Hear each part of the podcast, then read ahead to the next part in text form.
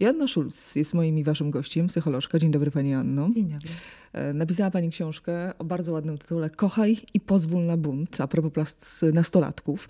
Um, ładnie to brzmi. Mm. Pytanie, jak to wcielić w życie? I czy rzeczywiście można kochać i pozwolić na bunt? No, myślę, że wszyscy kochamy, wszyscy rodzice kochają swoje dzieci i chcą dla nich jak najlepiej, i e, ten bunt ich zaskakuje, bo się okazuje, że e, dzieci mają inny pomysł na to, jak najlepiej niż rodzice. I to jest właśnie ten trudny moment, kiedy człowiek się orientuje, że ma w domu jakąś taką osobną osobę, która ma zupełnie inne pomysły na. A teoretycznie nie powinno nas to e, tak bardzo dziwić, no bo każdy z nas przeszedł jakiś bunt w swoim takim e, dorastaniu i powinniśmy być e, na to przygotowani w mniejszym albo większym stopniu, ale chyba czasy się zmieniły. Czasy się zmieniły. My też byliśmy, my w sensie pokolenie rodziców współczesnych, nastolatków, częściej byliśmy tacy hamowani w okazywaniu emocji, trzeba się było podporządkować, a jeżeli ktoś się nie podporządkowywał, no to już miał taką łatkę e, tego złego, gorszego ucznia, jakiegoś łobuza i tak dalej, albo łobuzica oczywiście. Natomiast e, no, czasy się zmieniły. E, można się buntować teraz wobec bardzo różnych mhm. rzeczy. Zmieniły się modele wychowania. I rodzice są pogubieni, naprawdę. Bardzo. Ja nie ukrywam, e, nie ukrywam przed wami, ale też w rozmowie tutaj jeszcze przed, zanim zaczęłyśmy nagrywać, że ta rozmowa mnie szalenie interesuje ze względu na to, że sama jestem mamą 12-letniego syna, który już wszedł w okres e, buntu. E, I o ile bunt mnie jeszcze nie dziwi, bo wiadomo, że ten okres przychodzi, ale ta ciągła dyskusja, to wynajdowanie argumentów, to rzucanie różnymi paragrafami, bo dzieciaki teraz sięgają po różne metody, to ma się takie wrażenie, że właściwie w tym domu zaczyna funkcjonować osoba, która jest przemocowa de facto wobec rodziców. Mhm. No, jest takie określenie, że rodzic w tym wieku, znaczy w tym wieku dziecka staje się takim jego sparring partnerem, czyli czasami oberwie, czasem mhm. usłyszy różne niemiłe rzeczy, ale daje takie bezpieczne warunki, w których e, dziecko może trenować na przykład argumentację, mm, stanie po swojej stronie, dociekanie własnych e, racji, e, opowiadanie się po stronie własnych wartości. No i to się dzieje, to jest taki poligon doświadczalny. To się dzieje w bezpiecznych domowych warunkach i teraz od rodzica i jego cierpliwości zależy to, jak długo ten, znaczy jak, skuteczny będzie ten trening. Tylko rodzice też mają wiele różnych bodźców, mhm. bo są przemęczeni w pracy, bo mają nowe wyzwania związane z pracą, bo mają multum jeszcze obowiązków na głowie i przychodzą do domu i mają tego zbuntowanego nastolatka, który przechodzi inaczej ten bunt niż oni lat 12 czy 13 czy nawet 15. Um, I i pytanie też, e, e, że nawet jeżeli pozwala na pewne argumenty, na pewną dyskusję, to rodzi się takie poczucie, jak ona jest za bardzo ta granica przekraczana, gdzie jest szacunek. Mhm. E, tak, to jest częste pytanie. To znaczy, to, to jest częste takie stwierdzenie, które ja słyszę od rodziców. Dlaczego on tak do mnie mówi, że on powinien mnie szanować? I to, to powinien zawsze mnie jakoś zatrzymuje i zastanawia. A mnie akurat nie, ale pani jest psycholożką, nie, nie ja. I we mnie od razu narasta ten bunt mhm. jako mamę, no bo ja pamiętam swoje zachowanie w wieku 12-13 lat, gdzie było nie do pomyślenia, mhm. że można było tak odezwać się do, do rodziców. Te bariery też się naginało w jakiś e, mhm. sposób, ale nie do takiego stopnia. To jeszcze zależy y, o jakim zachowaniu konkretnie mówimy, tak? Bo dla jednego to będzie powiedzenie, że y, nie zjem pomidorów, pomidorowej i to już będzie buntem mhm. w niektórych rodzinach, a w innych będziemy mówić o zupełnie innych zachowaniach i o, o wulgaryzmach, o jakiś mm, no, takim w ogóle stawaniu okoniem wobec wszystkiego, co rodzice mówią. I zawsze za tym stoją jakieś, no jakaś historia, tak? Zastanawiamy się, dlaczego tak się dzieje. Co, o co chodzi temu młodemu człowiekowi, bo to ja bym zachęcała do tego, żeby się nie zatrzymywać na tej powierzchni, y, że on na przykład napyskował, on nie chciał, on czy ona nie zrobili y, czegoś, co ja bym chciała jako mama. Mm, ma bałagan w pokoju i nie chce tego posprzątać. Dlaczego?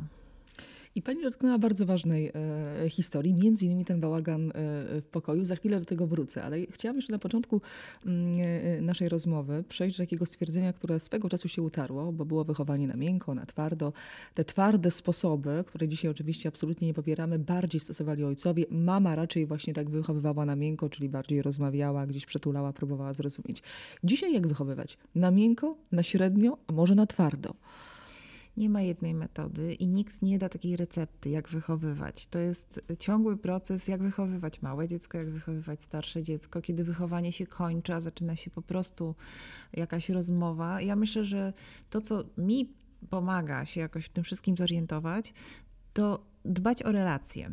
Nie tyle wychowywać w sensie, ja ci powiem, jak masz żyć, ja ci powiem, co masz robić, a czego ci robić nie wolno, bo wtedy y, to nie jest wychowanie, to jest jakiś, jakaś forma no nie chcę użyć słowa tresura, ale takiego kształtowania człowieka na swój obraz i podobieństwo, wedle swoich własnych rodzicielskich pomysłów na życie.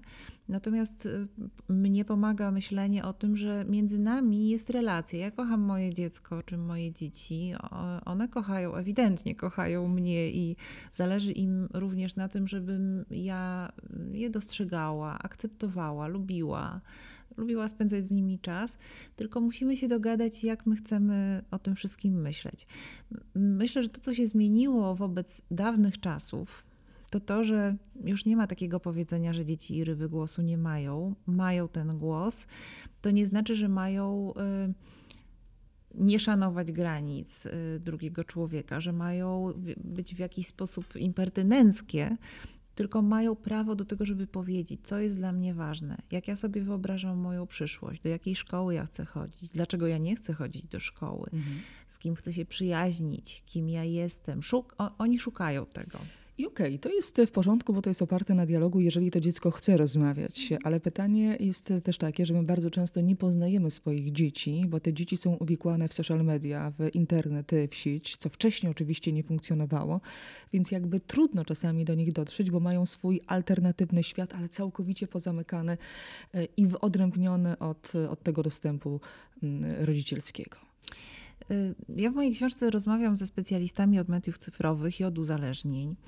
I to, co mm, bardzo mi się podoba, to ich takie podejście do tego, że to nie jest jakiś inny świat, w którym funkcjonują e, dzieci, e, bo tak samo my nie funkcjonujemy osobno w świecie realnym i w świecie wirtualnym. To się miesza.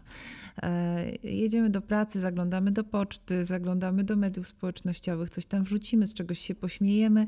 Oni mają to, sam, to tak samo. Rzeczywiście, może więcej czasu spędzają w takich aktywnościach jak gry mm, i więcej uwagi przywiązują do tego, co, y, co ludzie o nich mm, myślą, jak klikają im e, w media społecznościowe. Być może to jest dla nich ważniejsze, bo oni są rozwojowo w takim momencie, kiedy aprobata rówieśników e, jest bardzo ważna, kiedy kształtuje się swój obraz, e, człowiek ma mnóstwo niepewności wobec tego, jak wygląda i te media społecznościowe, te wszystkie serduszka, lajki i tak dalej są jakim, jakąś namiastką aprobaty. Natomiast to nie jest tak, że oni są tam zanurzeni i nie ma do nich dostępu. E, wie Pani, dlaczego to powiedziałam? E, właściwie mam nadzieję, że możemy sobie mówić na ty, e, Oczywiście. Joanno. Dlatego to powiedziałam, że wcześniej tak mi się wydaje, że czasy były o tyle łatwiejsze, że spoglądając nawet na podwórko, mama z okna krzyknęła Adam, Filip albo mhm. Kasia mhm. i tak dalej, co robicie. I już wiedziała, w jakim towarzystwie mhm. te dzieciaki się obracają, tak? Czy właśnie obracają się z jakimś łobuzem, czy z jakąś tam grzeczną uczennicą, co robią. Natomiast tutaj to wszystko jednak w tych telefonach i komputerach dzieciaków w większości jest zakodowane, więc realnie realnie nie mamy tego dostępu mhm. w taki sposób, jakbyśmy chcieli.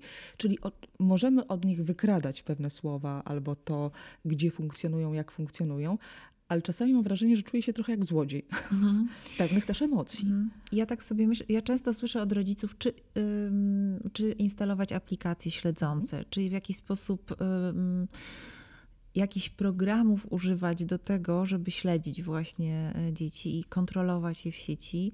I ja zawsze wtedy powtarzam, że ja znam świetną aplikację, bardzo skuteczną, to się nazywa Rozmowa. Mhm. E, ja wiem, że jest duży opór, żeby pogadać z rodzicami y, o tym, co się robi w sieci, y, czy w ogóle, że są takie sytuacje, w których rodzic przychodzi i zadaje takie pytanie, no co tam słychać, co u ciebie? I słyszy odpowiedź nic, albo dobrze, albo daj mi spokój, tak? I często się wycofuje. I potem. wycofuje się, no właśnie. A to nie o to chodzi, żeby się wycofać, żeby się trochę obrazić i powiedzieć, no nic mi nie chce powiedzieć. No wiadomo, że nie będzie chciał wszystkiego powiedzieć. A czym my chcemy wszystko swoim dzieciom mówić? Albo wszystkim, nie wiem, swoim... Ale my wychodzimy z innego założenia, bo Znajom. jesteśmy dorośli i mamy do tego prawo. A, no właśnie. I tutaj dochodzimy do sedna. To znaczy uważamy, że my jako dorośli z jakichś powodów robimy w tym internecie słuszne rzeczy ze słusznych powodów i jesteśmy bezpieczni, a że dzieci to prawdopodobnie robią jakieś niecne rzeczy i na pewno sobie szkodzą nawzajem i że y, albo że ktoś je na coś naciąga. I tu się pojawia taki brak zaufania, który generalnie nie pomaga relacji. Mhm. Jano, y, na pewno masz rację. Tylko z drugiej strony, patrząc na to, ile osób y, młodych cierpi na takie stany depresyjne, mhm. jak bardzo i szybko stracić kontakt e, z dzieckiem dorastającym. Sama w swoim towarzystwie, e, w, w, gronie znajomych dalszych, ale też i bliższych, mam rodziny, które e, zmierzyły się z bardzo trudnym tematem, czyli samobójstwem mm. dziecka i to w wieku takim nastoletnim, 16-15 lat. I gdyby nawet klasa miała wskazać, kto miałby popełnić samobójstwo z różnych względów, bo na przykład, nie wiem, źle się uczy, nie stać go na jakieś tam dobra mhm. materialne, ma różne problemy, to akurat te osoby w ogóle nie byłyby wytypowane. Mm. I ten świat wewnętrzny gdzieś tak mocno był schowany. I teraz pytanie, co zawiodło? No to jest takie pytanie, gdzie rodzice sobie zastanawiają, albo nie chcą, zastanawiają się nad tym, albo nie chcą przegapić tego momentu. Mm. Stąd może te aplikacje. Tak, tylko wydaje mi się, że mm, trudno jest dotrzeć do wnętrza człowieka, do jego wrażliwych, delikatnych części, jeżeli z góry zakładamy, mm, znaczy, jeżeli z góry mu dajemy do zrozumienia, nie ufam ci. Mhm. Y, nie chcę nawet wiedzieć, co ty tam robisz, ja tylko chcę ci zabronić pewnych rzeczy. Dziecko nie czuje, że to jest dla dobra jego, czy dla jego bezpieczeństwa. Jeżeli nawet czuje, to jest po prostu zdenerwowane i złe, że rodzice mu zamiast dociec, jakie są problemy jego realne, z czym się mierzy, to po prostu starają się odciąć to, co jest na powierzchni, te objawy, tak? Mhm. Czyli nie pozwolić na to, żeby siedzieć z tym telefonem. E, do nas, do fundacji, e, w której pracuję, Fundacji Psychoedukacja, przychodzi mnóstwo rodziców z takim konkretnym e, zarzutem, że no problemem jest telefon, albo problemem są media cyfrowe, media społecznościowe, jakkolwiek to zwał. I teraz mamy przycinek, tak. bo są różne badania, e, mhm. które pokazują, że właśnie nastolatkowie od 60 do 70% są uzależnieni e, od social mediów, ale w tym między innymi w dużej części od, od telefonu. Mhm. No i teraz pytanie, co zrobić? No, zabronić, zablokować. Są pewne limity czasowe, prawda, mhm. które można e, nałożyć, jakieś family linki e, i tak dalej, które ograniczają dostęp, ale jak reagować? E, jak reagować? No przede wszystkim zatroszczyć się o ten problem, to znaczy nazwać go, powiedzieć, że jest problem, tak, że chcemy go rozwiązać, że potrzebujemy e, przywrócić relacje z dzieckiem, bo jeżeli ono z jakiegoś powodu ucieka do social mediów, czy w świat gier, czy czegokolwiek innego, no to coś tam znajduje takiego, czego nie dostaje w świecie realnym. Tylko to jest jak alkoholik. Jak mhm. alkoholikowi się powie, że jest uzależniona od alkoholu, to mhm. automatycznie wyprze, póki nie spadnie e, zazwyczaj na same dno, żeby się e, próbować odbić. No, żaden rodzic nie chce doprowadzić do tego, żeby jego dziecko gdzieś spadło na e, samo dno i chce ratować go wcześniej. Często, bardzo często może, nie ma tego dialogu. Mhm. Tylko y, często jest tak, że jeżeli chcemy ochronić dziecko przed konsekwencjami tego, że ono tkwi w uzależnieniu, to trochę tak działamy, no tak samo jak współuzależnieni bliscy alkoholików czy narkomanów. E, czyli sprzątamy po nich, tak? Załatwiamy różne rzeczy, zawalili w szkole, to my staramy się to jakoś wyprostować.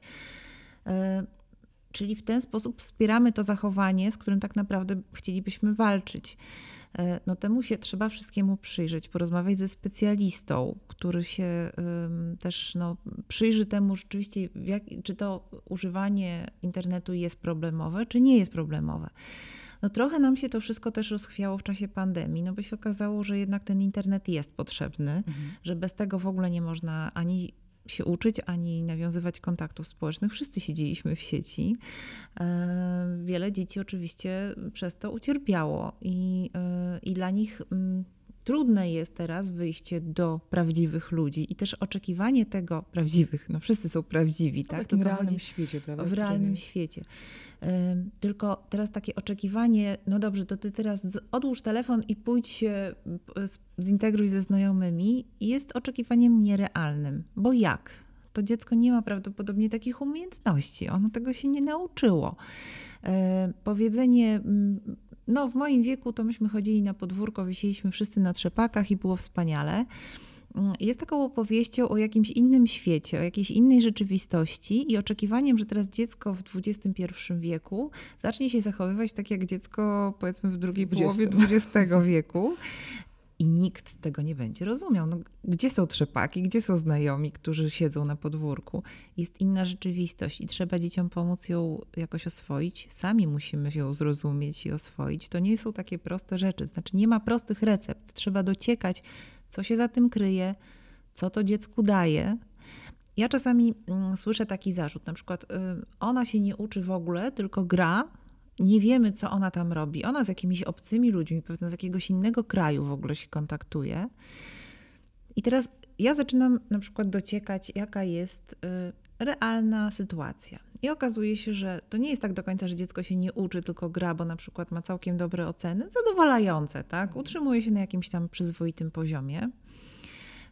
W domu generalnie ciągle słyszy nie teraz, później, nie mam czasu, rodziców nie ma, albo e, nie ma też przyjaciół. E, I się okazuje, że to granie z jakimiś ludźmi, którzy mają podobne wartości, podobne e, zainteresowania, to jest jedyny kontakt społeczny tego dziecka. I teraz tak, odetniemy od tego kontaktu społecznego, od, od tych kontaktów społecznych i z czym zostawimy to dziecko? Z samotnością nie dając nic w zamian, nie pomagając w tym, żeby odzyskać jakoś mm, taką, taką swobodę, na przykład nawiązywania relacji w świecie realnym, skazujemy dziecko na tak dużą samotność, że to dopiero może spowodować duży kryzys psychiczny, załamanie, próbę samobójczą, samookaleczenia, różne rzeczy, bo dziecko dostaje informację, że to, co jest dla niego ważne, dla rodziców jest nieważne, niezrozumiałe, nieakceptowalne. Ono ma się wyrzec tego, co jest dla niego ważne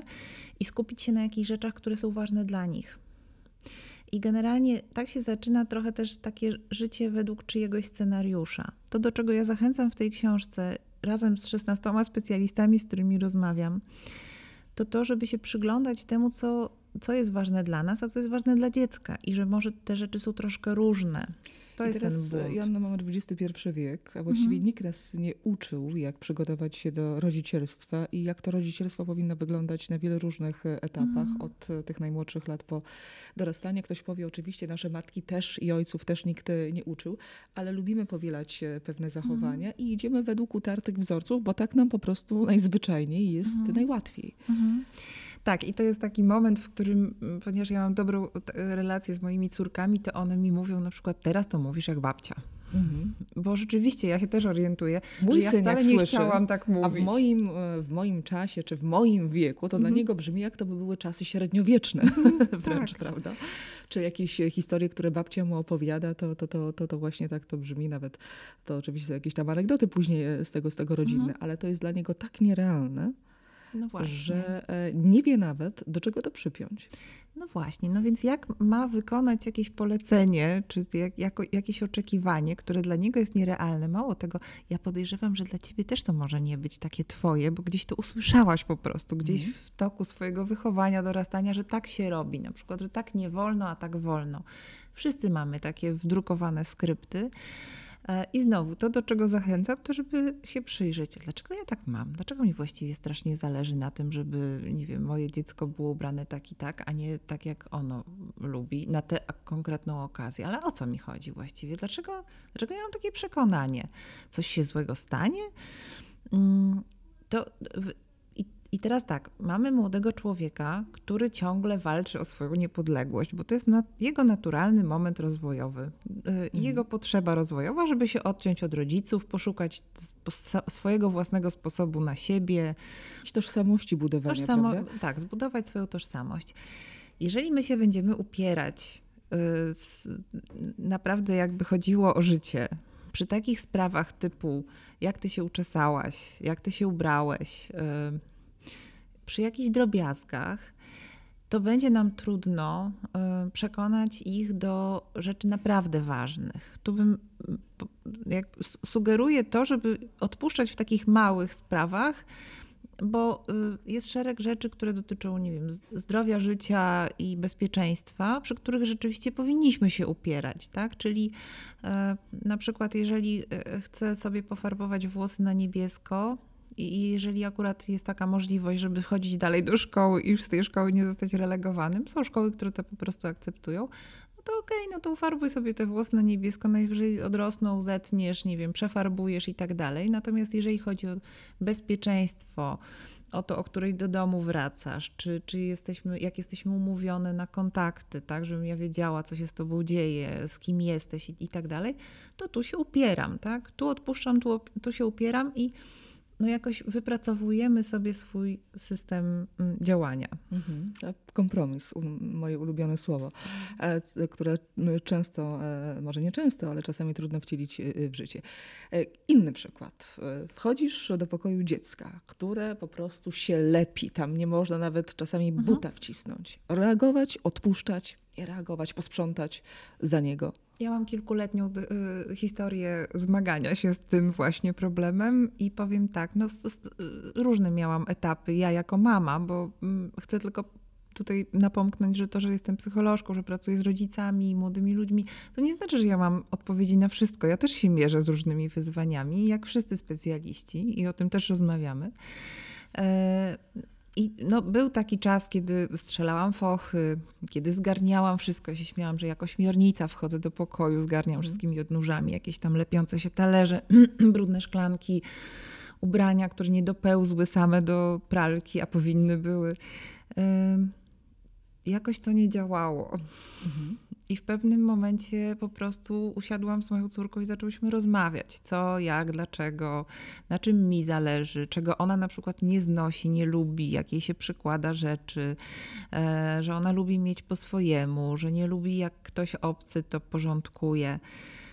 I doszłyśmy do jakiegoś konsensusu, w którym, z którego to nie jest tak, że ja jestem zawsze zadowolona i czasem naprawdę myślę sobie, co ja mogę zrobić w tej sytuacji. Mogę zamknąć drzwi do tego pokoju i nie patrzeć na to wszystko. To jest jej pokój, to jest jej przestrzeń. Okej. Okay. Mm, jak chcę sobie popatrzeć na porządek, to idę do pokoju drugiej córki, dla, która, dla której akurat y, ważne jest porządkowanie, chociaż to się teraz zmienia, bo to też wchodzi w taką mhm. fazę. Zastanawiam się, czy jest sens kruszyć kopię o ten bałagan. Yy, bo możemy przegapić coś ważnego, to znaczy naszą dobrą relację. Jeżeli ten bałagan i to nieposłane łóżko staje się kością niezgody codziennie, to bardzo trudno jest być w ciepłej, dobrej relacji. Tylko bardzo często my rodzice myślimy sobie tak, jak za młodu nie nauczymy tego młodego człowieka, jakie są granice e, albo jakie są zasady funkcjonowania w życiu, to on po prostu pójdzie, wyjdzie z tego domu i tak, nie będzie umiał po sobie posprzątać, nie będzie umiał załatwić pewnych mm. rzeczy, e, właśnie będzie tym bałaganiarzem i wiele jeszcze innych historii, które po drodze do tego wszystkiego dochodzi. Okej. Okay. Y, to jest takie założenie, że młody człowiek uczy się tylko od rodziców, nie obserwuje świata naokoło, nie widzi, jak jest gdzieś też w innych domach. To jest jedna sprawa. Tak, ale jednak druga, znaczy to może nie jest mhm. druga sprawa, ale chcę powiedzieć, że bardzo często też w rodzicach jest coś takiego, że wolałabym ja go pewnych rzeczy nauczyć, mhm. a nie żeby tych podstawowych rzeczy, dbania o swoją na przykład mhm. przestrzeń, bo od tego zaczęłyśmy, nauczyła go, nazwijmy to, ulica. Mhm. E, jak najbardziej to rozumiem, e, ale to jest też tak, że my mm, domyślam się mówimy o tym, że mm, fajnie by było posprzątać, dziecko widzi, że sprzątamy, prosimy je, żeby zapraszamy je do wspólnego sprzątania i tak dalej. Ono dostaje te informacje, robi to albo nie robi, ale generalnie wie o tym. Znaczy to, że nie zrobiło, to nie znaczy, że nie usłyszało tej informacji. To już jest osobny problem, czy ono to wykonało, czy nie wykonało. To, że będziemy powtarzać to 50 razy na godzinę, y, nie sprawi, że to będzie skuteczniejsze. Tak? Znaczy, dostało informację, wie. Y, teraz tak, y, czy ono nie będzie umiało w przyszłości? Mam wrażenie, że to jest takie myślenie fatalistyczne, taka, taka się wyświetla wizja, że jak ja teraz nie dopilnuję, żeby on czy ona ścierał kurz z półek i odkurzał regularnie pokój posypany kocim żwirkiem, to to, że potem będzie masakra, on stoczy się już po prostu. I teraz no, to jest pewna myśl, która nam towarzyszy, można się z nią przywitać, można ją obejrzeć, powiedzieć dziękuję ci, że przyszłaś mi do głowy, ale niekoniecznie chcę ci ufać i wierzyć, mhm. bo y, to jest takie założenie, że moje dziecko jest nie wiem, głupie, złośliwe, nie chce, nie, nie będzie umiało. Ono zbiera doświadczenie to te kilka lat pomiędzy jego dzieciństwem a dorosłością to jest czas przyglądania się życiu, szukania swoich, te, tego, co się chce robić, czego się nie chce robić. To jest na razie tak jak powiedziałam, poligon doświadczalny. To, że ono nie sprzątnęło w wieku 12 lat, to nie znaczy, że będzie 40-latkiem żyjącym w syfie, bo mu to zacznie przeszkadzać na przykład. Bo spotka ludzi, którzy zobaczą, zobaczy, że aha, czyli dla innych ludzi też jest ważne, żeby mieć porządek w domu. No, no dobra, no to ogarnę, tak? Pojawi się na przykład taka refleksja, że jak się kogoś zaprasza do domu, to fajnie by było troszkę tam, nie wiem, o, o, też ogarnąć.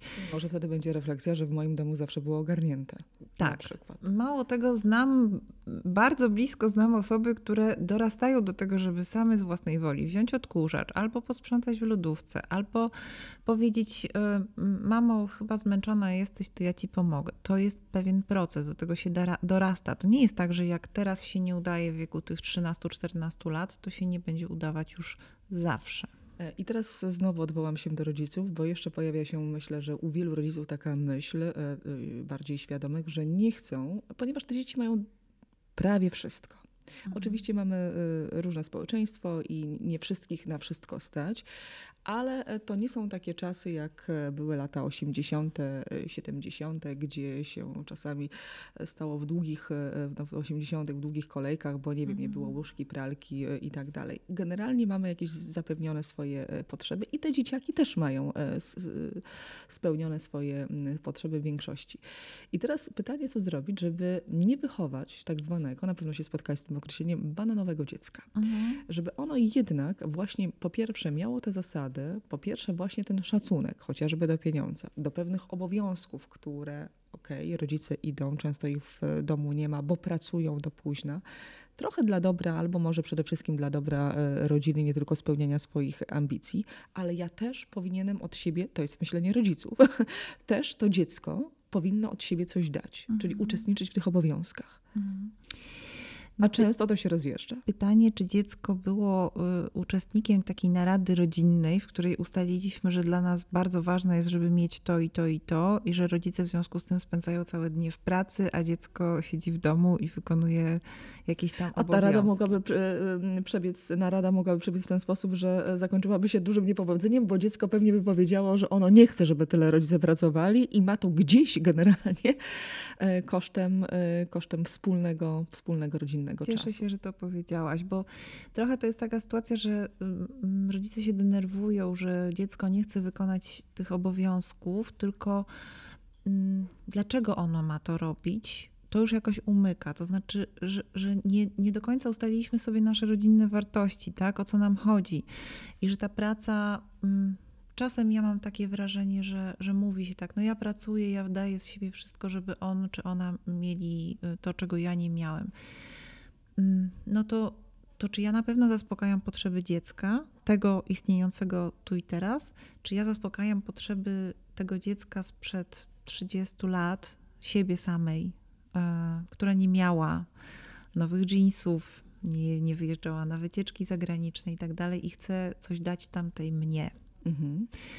E, czy ja widzę potrzeby mojego syna, mojej córki, czy ja ustalam razem z nimi, że no słuchaj, no dobra, zależy nam w rodzinie na tym, żeby mieć wypasioną nową kuchnię, to ja teraz będę się zacharowywać i 12 godzin na dobę spędzać w pracy, a ty tu sprzątaj tam, czy, czy odrabiaj lekcje i wejdź w ten scenariusz, który dla ciebie przygotowałam, czy przygotowałem, tego, że trzeba w życiu bardzo mocno pracować, bardzo dużo z siebie dawać, żeby dużo mieć. Czy, pytanie, czy to jest pomyśli dziecka również, bo jeżeli tak jak się mówi, z niewolnika nie ma pracownika, to jeżeli my je mm, zapraszamy do jakiegoś, do jakiejś swojej wizji, to pytanie, dlaczego ono ma to realizować? Znaczy, człowiek w tym wieku generalnie podważa różne mm, mądrości mhm. dorosłych.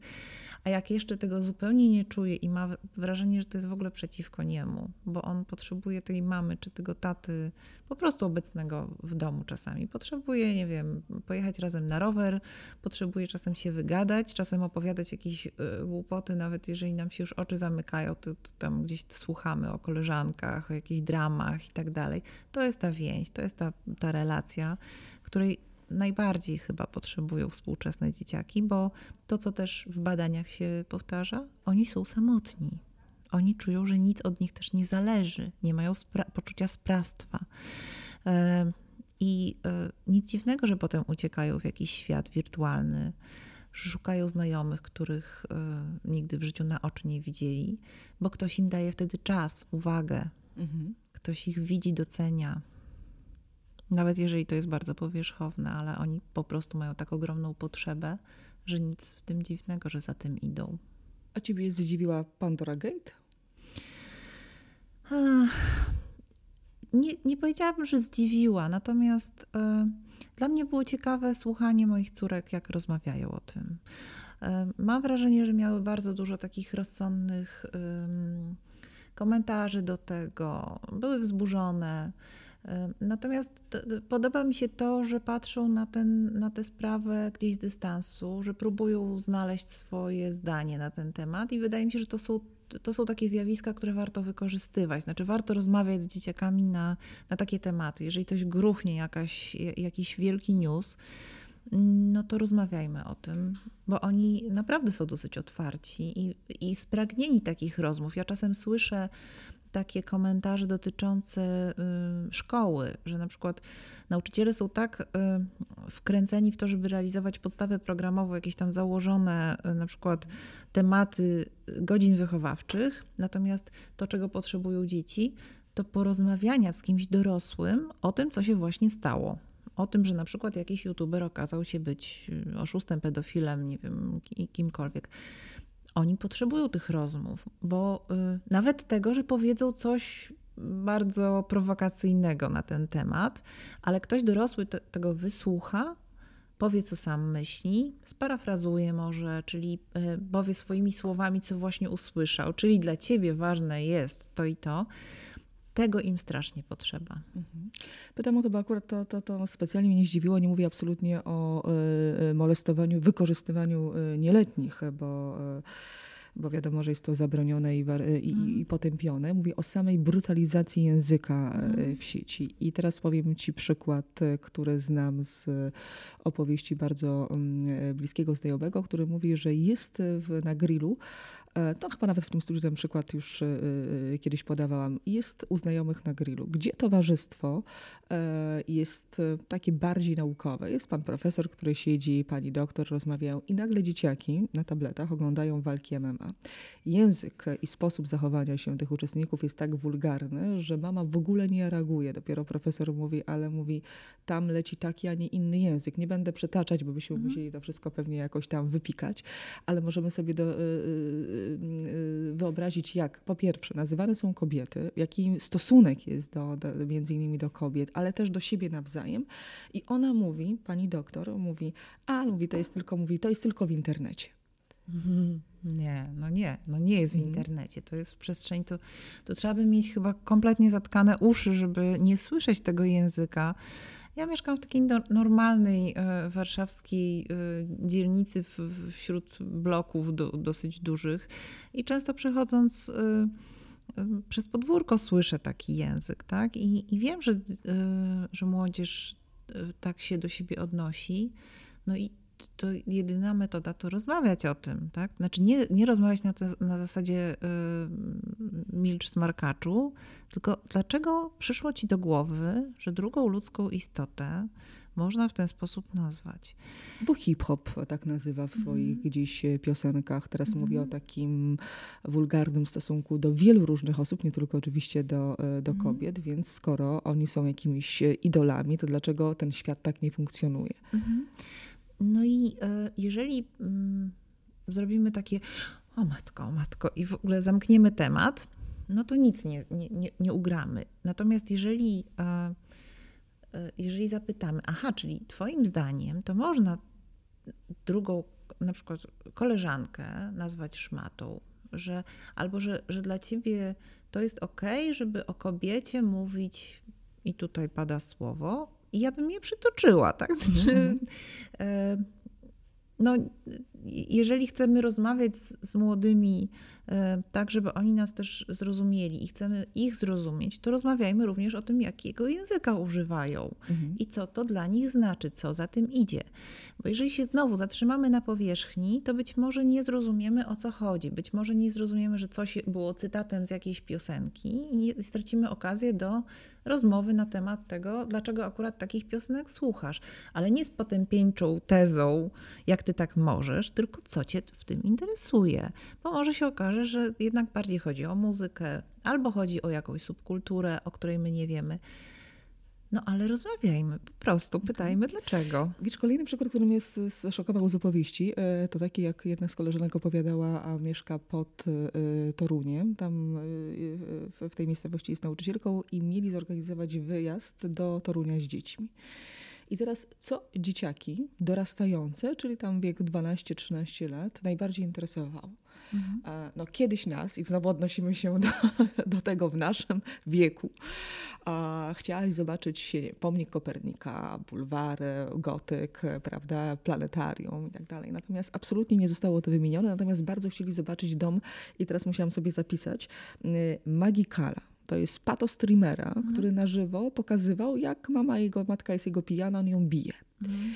E, I to dla nich była taka główna atrakcja e, mhm. wycieczki. Mhm. I teraz ta nauczycielka, mhm. moja znajoma, ale podejrzewam, że też i rodzice, no dla nich to jest tak świat niezrozumiały i tak obcy, że znalezienie wspólnej przestrzeni na zrozumienie pewnych rzeczy jest po prostu mhm. absurdalne wręcz.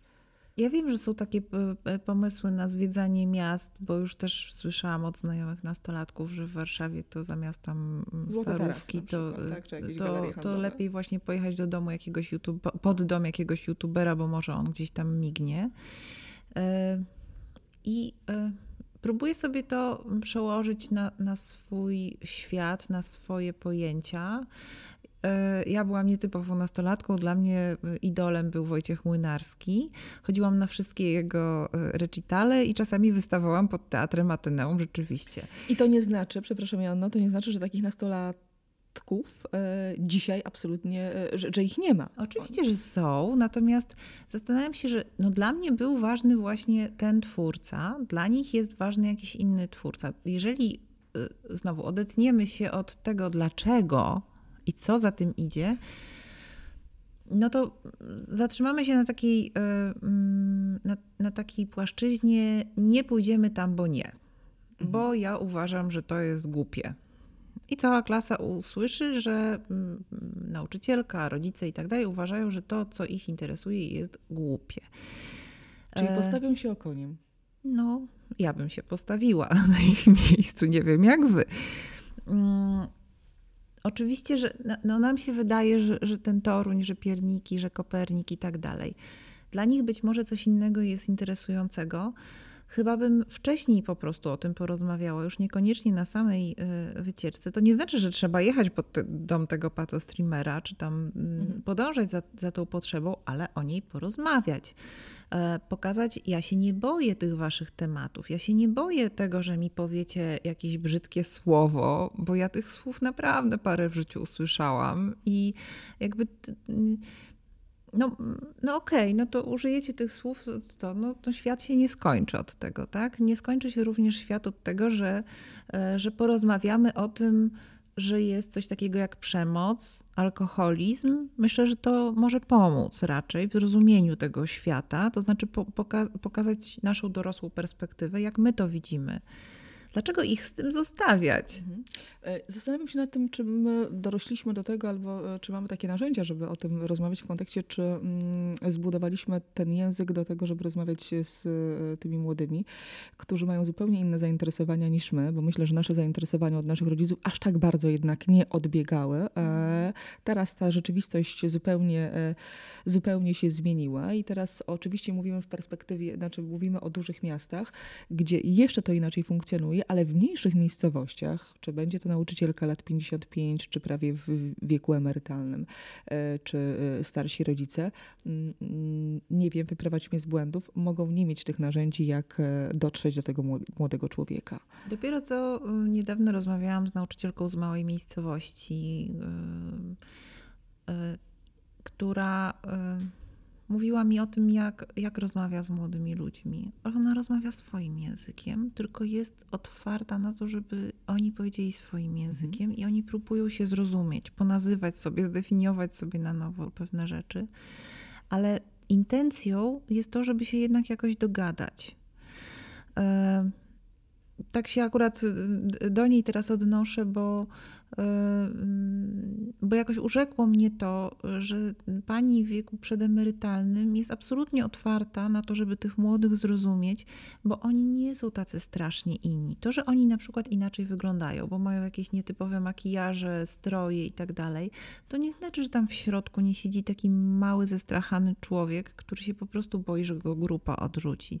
Czasem mam wrażenie, że im bardziej są najeżeni, pomalowani i, i jacyś wydzi- tacy dziwni, tym bardziej kruche wnętrze kryje ta zbroja. To znaczy boją się naprawdę bardzo oceny, odrzucenia, mają dużo w sobie lęku. Jeżeli mm, się uczepimy tej powłoki, no to się nie dogadamy. A jeżeli odniesiemy się do tego, co jest nam wspólne, czyli potrzeby, emocje to jest coś, co łączy ludzi na całym świecie, we wszystkich kulturach. My tak samo wyrażamy emocje, my mamy takie same potrzeby, o tym samym marzymy, tylko trochę sobie inaczej wyobrażamy realizację tego. E, myślę, że właśnie to jest też problem młodych ludzi, że dorośli ich tak kompletnie nie rozumieją i nie chcą zrozumieć. Albo on... szukają mhm. E, jakichś innych środków, które wydają mi się, że, wydaje mi się, że one nie są absolutnie rozwiązaniem. E, mam na myśli kolejną opowieść, e, mhm. też od rodziców, którzy na siłę, a może nie na siłę, rodzice, którzy próbują spełnić zachcianki mhm. swoich dzieci, żeby być akceptowalni w ich oczach. Tylko, że te zachcianki to nie są rzeczy za 100 zł, za 50 zł, tylko to są buty i tutaj padają różne e, mhm. firmy mhm. za 2,5 tysiąca. I niektórych nie stać, więc co biorą? Chwilówki. E, na przykład są takie, e, e, mhm. takie osoby i też takie rodziny, żeby gdzieś próbować nadążyć trochę za ich światem, żeby to dziecko nie było takim odszczepieńcem w, w grupie. chyba błędna metoda ja sobie jakoś poczułam w tej chwili takie współczucie i smutek dla tych rodziców, że oni uważają, że muszą sobie kupić miłość tych dzieci i ich. nie wiem nawet co, no chyba miłość. No tak? dziś są buty, za chwilę będzie samochód albo no właśnie, co, coś tak? yy, to Znaczy, dla, dlaczego, skąd taki pomysł, że moje dziecko mnie nie będzie mm, kochać, yy, szanować, lubić, nie będzie czuło ze mną więzi, jeżeli mu nie kupię butów? Za powiedzmy 1000 zł czy 2000. Ale jest Joanna coś takiego jak konsumpcjonizm, który też no mocno no, wkroczył. Mówiliśmy o brutalizacji języka, no. ale ten konsumpcjonizm wśród nastolatków też jest bardzo e, widoczny. Mhm. Tak, i wśród rodziców. O, no, to, to mogą sobie podać rękę akurat w tej płaszczyźnie. Mhm. Bo mm, to znaczy, oni mają jakieś, oni w sensie nastolatkowie, y, mają inne pomysły, tak? O, o, nie wiem, bardziej jest y, ważne dla nich, żeby właśnie mieć jakieś buty, jakiś sprzęt elektroniczny i tak dalej. Dla nas może, dla nas dorosłych, y, może to są inne rzeczy, ale no wszyscy tkwimy w kulturze konsumpcyjnej. I tutaj bardzo trudne, przyznaję, jest takie złapanie balansu pomiędzy tym, kiedy ja spełniam zachcianki zupełnie niepotrzebnie i raczej w taki sposób, który nie pomaga mojemu dziecku budować takiego obrazu wartości pieniądza, tego co za tym idzie, że trzeba się napracować, żeby te pieniądze zdobyć, że te buty to nie jest mm, byle co, tylko to jest naprawdę okupione dużym wysiłkiem. A pomiędzy tym, że rzeczywiście e, w grupie rówieśniczej to dziecko może się czuć gorsze, kiedy ma E, wszystko inne, wszystko biedne. Mhm. I no, szukajmy balansu, tak? E, jeżeli na przykład dziecko bardzo chce mieć jakieś konkretne ubranie, możemy porozmawiać z nim, dlaczego to jest takie ważne. E, co się stanie, jeżeli nie będzie tego ubrania, a co się stanie, jeżeli będzie to ubranie, ile to kosztuje, ile trzeba na to zarobić. Czy dziecko może sobie też na to zarobić w jakiś sposób, bo być może może, mm, albo zaoszczędzić. Znowu, rozmawiajmy. E, ja tak sobie myślę, że też e, dla mnie ważna jest taka myśl jest Jula, duńskiego pedagoga, który rozgranicza, mówi e, o tym, pisał o tym, że czym innym jest to, czego dziecko potrzebuje, a czym innym to, czego chce. Bo mhm. to my, rodzice, mamy obowiązek zaspokajać jego potrzeby życiowe, bytowe, zapewnić ciepłe jedzenie, dach nad głową, ubranie i tak dalej. Natomiast ono może mieć różne inne zachcianki, chęć e, do, do tego, żeby mieć jakieś fajne gadżety. I to są pewne rzeczy ponad to, co my mamy obowiązek zapewnić. Tak? I teraz negocjujmy, kto za to zapłaci, w jaki sposób, czy to będzie prezent na jakieś urodziny, czy to może być składka rodzinna. No, możemy w jakiś sposób do tego dojść. Natomiast Jul jeszcze mówi o tym, że Rozpieszczone dzieci to są takie, które dostają dużo tego, czego chcą, a mało tego, czego potrzebują. I tu to potrzebują, to jest często właśnie ten czas rodziców, ich uwaga, ich obecność, odwaga do tego, żeby podejmować trudne rozmowy. Mm, przerażające dla mnie jest to, ty powiedziałaś o samobójstwach wśród młodzieży. Przerażające dla mnie jest to, że są szkoły, w których nie, nie wolno mówić o tym, że ktoś miał próbę na przykład, że się ukrywa ten temat w rodzinach też tak czasem jest, że to, to jest, jest temat tabu. A dla mnie też przerażające jest to, że często ten pedagog szkolny to właściwie jest taka funkcja i nie chcę absolutnie e, marginalizować mniejszych e, miejscowości, ale która de facto nie funkcjonuje. Mhm. Tak, to, to, to jest rzeczywiście ogromny brak. E, mhm. Dzieciom, nastolatkom, młodym dorosłym bardzo potrzebuje rozmów o trudnych tematach. Jeżeli będziemy udawać, że tego nie ma, to nigdzie nie dojdziemy. Mało tego, oni mają w lekturach szkolnych mnóstwo na temat różnych trudnych śmierci i to też nie jest do końca przegadane, tylko że jakoś w książkach to można o tym, a to, co się dzieje w życiu, tak jakby było nie, niewłaściwe, nierealne, nieprawdziwe odważmy się rozmawiać na takie trudne tematy. To nie jest tak, że jeżeli zaczniemy mm, z dzieckiem rozmawiać o samobójstwach, to je popchniemy do jakiegoś strasznego czynu. W jednej z rozmów o tym właśnie, nad tym się pochylamy, nad terapią, diagnozą, samookaleczeniami też, e, różnymi trudnymi zachowaniami to, że, że będziemy milczeć na ten temat, nikomu nie pomoże. To tylko pokaże dziecku, nie widzę Twoich problemów, nie chcę tego widzieć, nie mam siły, nie, nie mam odwagi, nie wiem, jak się do tego zabrać. E, I to jest właśnie e, największe ryzyko, że dziecko poczuje się tak opuszczone, tak samotne i tak pozbawione wsparcia e, takiego stabilnego, dorosłego człowieka, że coś sobie zrobi. Mhm. To już mogła być właściwie puenta naszej rozmowy, ale mam jeszcze jedno e, mhm. pytanie, jedno zagadnienie, które uważam, że też jest szalenie interesujące. Oczywiście mogłybyśmy jeszcze kolejną godzinę e, rozmawiać i bardzo, bardzo długo, bo tych wątków jest e, wiele.